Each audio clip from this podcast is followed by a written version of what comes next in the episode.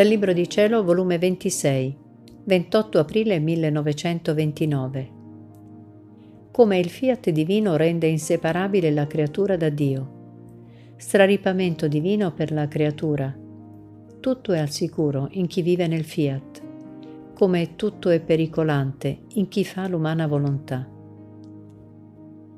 Stavo facendo il mio giro nel fiat divino per seguire i suoi atti nella creazione e giunta nell'Eden la mia povera mente si è fermata nell'atto quando Dio creava l'uomo e alitandolo gli infondeva la vita. E pregavo Gesù che alitasse la povera anima mia per infondermi il primo alito divino della creazione, affinché con il loro alito rigeneratore potessi ricominciare la mia vita tutta nel fiat e secondo lo scopo per cui mi avevano creata. Ma mentre ciò facevo, il mio dolce Gesù è uscito dal mio interno, come in atto di volermi alitare, e mi ha detto, Figlia mia, è nostra volontà che la creatura risale nel nostro seno, tra le nostre braccia creatrici, per ridarle il nostro alito continuato e in questo alito darle la corrente che genera tutti i beni, gioie e felicità. Ma per poter dare questo alito l'uomo deve vivere nel nostro volere, perché solo in esso lo può ricevere e noi darlo. Il nostro fiat tiene tale virtù da rendere inseparabile la creatura da noi e ciò che noi siamo e facciamo per natura, lei lo può fare per grazia. Noi col creare l'uomo non lo mettevamo a distanza da noi e per averlo insieme con noi gli davamo la nostra stessa volontà divina, la quale gli darebbe il primo atto, ad operare insieme col suo creatore. Fu questa la causa che il nostro amore, la nostra luce, le nostre gioie, la potenza e bellezza nostra rigurgitarono tutte insieme e, straripando fuori del nostro essere divino, imbandivano la mensa a colui che avevamo con tanto amore formato con le nostre mani creatrici e generato col nostro stesso alito. Volevamo goderci l'opera nostra, vederlo felice della nostra stessa felicità abbellito della nostra stessa bellezza, ricco della nostra ricchezza, molto più che era volontà nostra di starci vicino con la creatura, operare insieme e trastullarci insieme con essa. I giochi non si possono fare da lontano, ma da vicino. Ecco perciò che per necessità di creazione e per mantenere integra l'opera nostra e lo scopo con cui l'avevamo creata, l'unico mezzo era dotare l'uomo di volontà divina, la quale lo avrebbe conservato come uscì dalle nostre mani creatrici, e lui avrebbe goduto tutti i beni nostri, e noi dovevamo godere perché lui era felice. Perciò non ci sono altri mezzi per fare che l'uomo ritorni al suo posto d'onore e che rientri di nuovo ad operare insieme col suo creatore.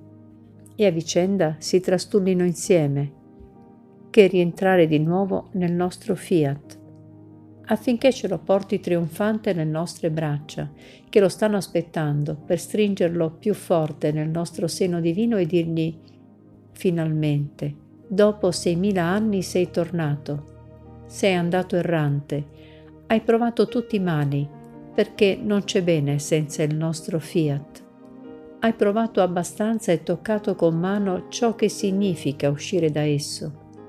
Perciò non uscirne più e vieni a riposarti e a godere ciò che è tuo, perché nel nostro volere tutto ti fu dato. Quindi, figlia mia, sii attenta. Tutto ti daremo se vivi sempre nel nostro fiat. Il nostro alito prenderà piacere a fiatarti sempre per strariparti le nostre gioie, la nostra luce, la nostra santità e comunicarti l'attitudine delle nostre opere, affinché sempre insieme possiamo ottenere la piccola figlia rigenerata dalla nostra divina volontà. Detto ciò si è ritirato nel mio interno e io continuavo a seguire gli atti innumerevoli del fiat divino e il benedetto Gesù ha ripreso a dire Figlia mia, è prerogativa del mio voler divino mettere al sicuro tutto ciò che possiede. Quindi quando entra nell'anima come possessore di essa, tutte le cose le mette al sicuro. Mette al sicuro la santità, la grazia, la bellezza, le virtù tutte e per fare che tutto fosse al sicuro fa sostituire tutto nell'anima con la sua santità divina, la sua bellezza, le sue virtù, tutto in modo divino e, mettendovi il suo suggello, che è intangibile da ogni cambiamento, rende la creatura intangibile da ogni pericolo. Sicché per chi vive nel mio volere nulla c'è più da temere, perché lui ha assicurata ogni cosa con la sua assicurazione divina. Invece la volontà umana rende tutto pericolante, anche la stessa santità le virtù che non sono sotto il dominio continuo del mio fiat sono soggette a pericoli continuati e oscillazioni continue. Le passioni tengono le vie aperte per mettere tutto sottosopra e gettare a terra le virtù, la santità, formate con tanti sacrifici.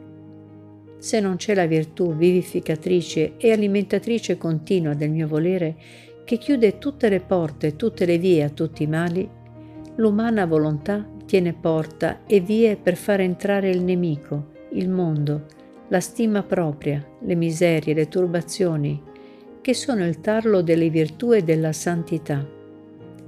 E quando c'è il tarlo, non c'è forza sufficiente per essere fermi e perseveranti nel bene. Perciò tutto è pericolante quando non regna la mia divina volontà. Oltre di ciò, è tanto il male che non regna in mezzo alle creature la nostra divina volontà che tutte le cose stanno in continua oscillazione. La nostra stessa creazione, tutti i beni della redenzione sono intermittenti, perché non trovando nell'umana famiglia il nostro fiat regnante, non sempre può dare gli stessi beni.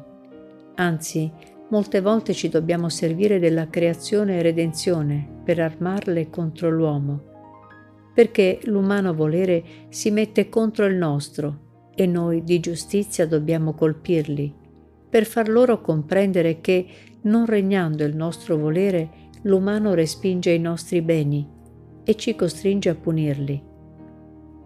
La stessa gloria che ci dà la creatura per mezzo della creazione e redenzione non è fissa, muta ad ogni atto di volontà umana. Quindi il piccolo interesse che ci doveva dare la creatura, del suo amore e della sua gloria che ci dovrebbe dare perché tanto le avevamo dato, non è neppure rendita fissa, ma tutto è intermittente, perché la sola nostra volontà tiene virtù di rendere irremovibili e continuati gli atti suoi e quelli dove essa regna. Sicché, finché non regna il nostro fiat divino, tutto è pericolante. La creazione, la redenzione, i sacramenti, tutti stanno in pericoli, perché l'umano volere ora abusa, ora non riconosce colui che tanto lo ha amato e beneficato, ora calpesta sotto i suoi piedi gli stessi nostri beni. Perciò, finché non regnerà il nostro volere, che getterà in mezzo alle creature l'ordine divino, la sua fermezza e armonia e il suo giorno perenne di luce, di pace, tutto starà in pericolo per lui e per noi. Le stesse cose nostre staranno sotto l'incubo del pericolo e non potranno dare alle creature i beni abbondanti che esse contengono.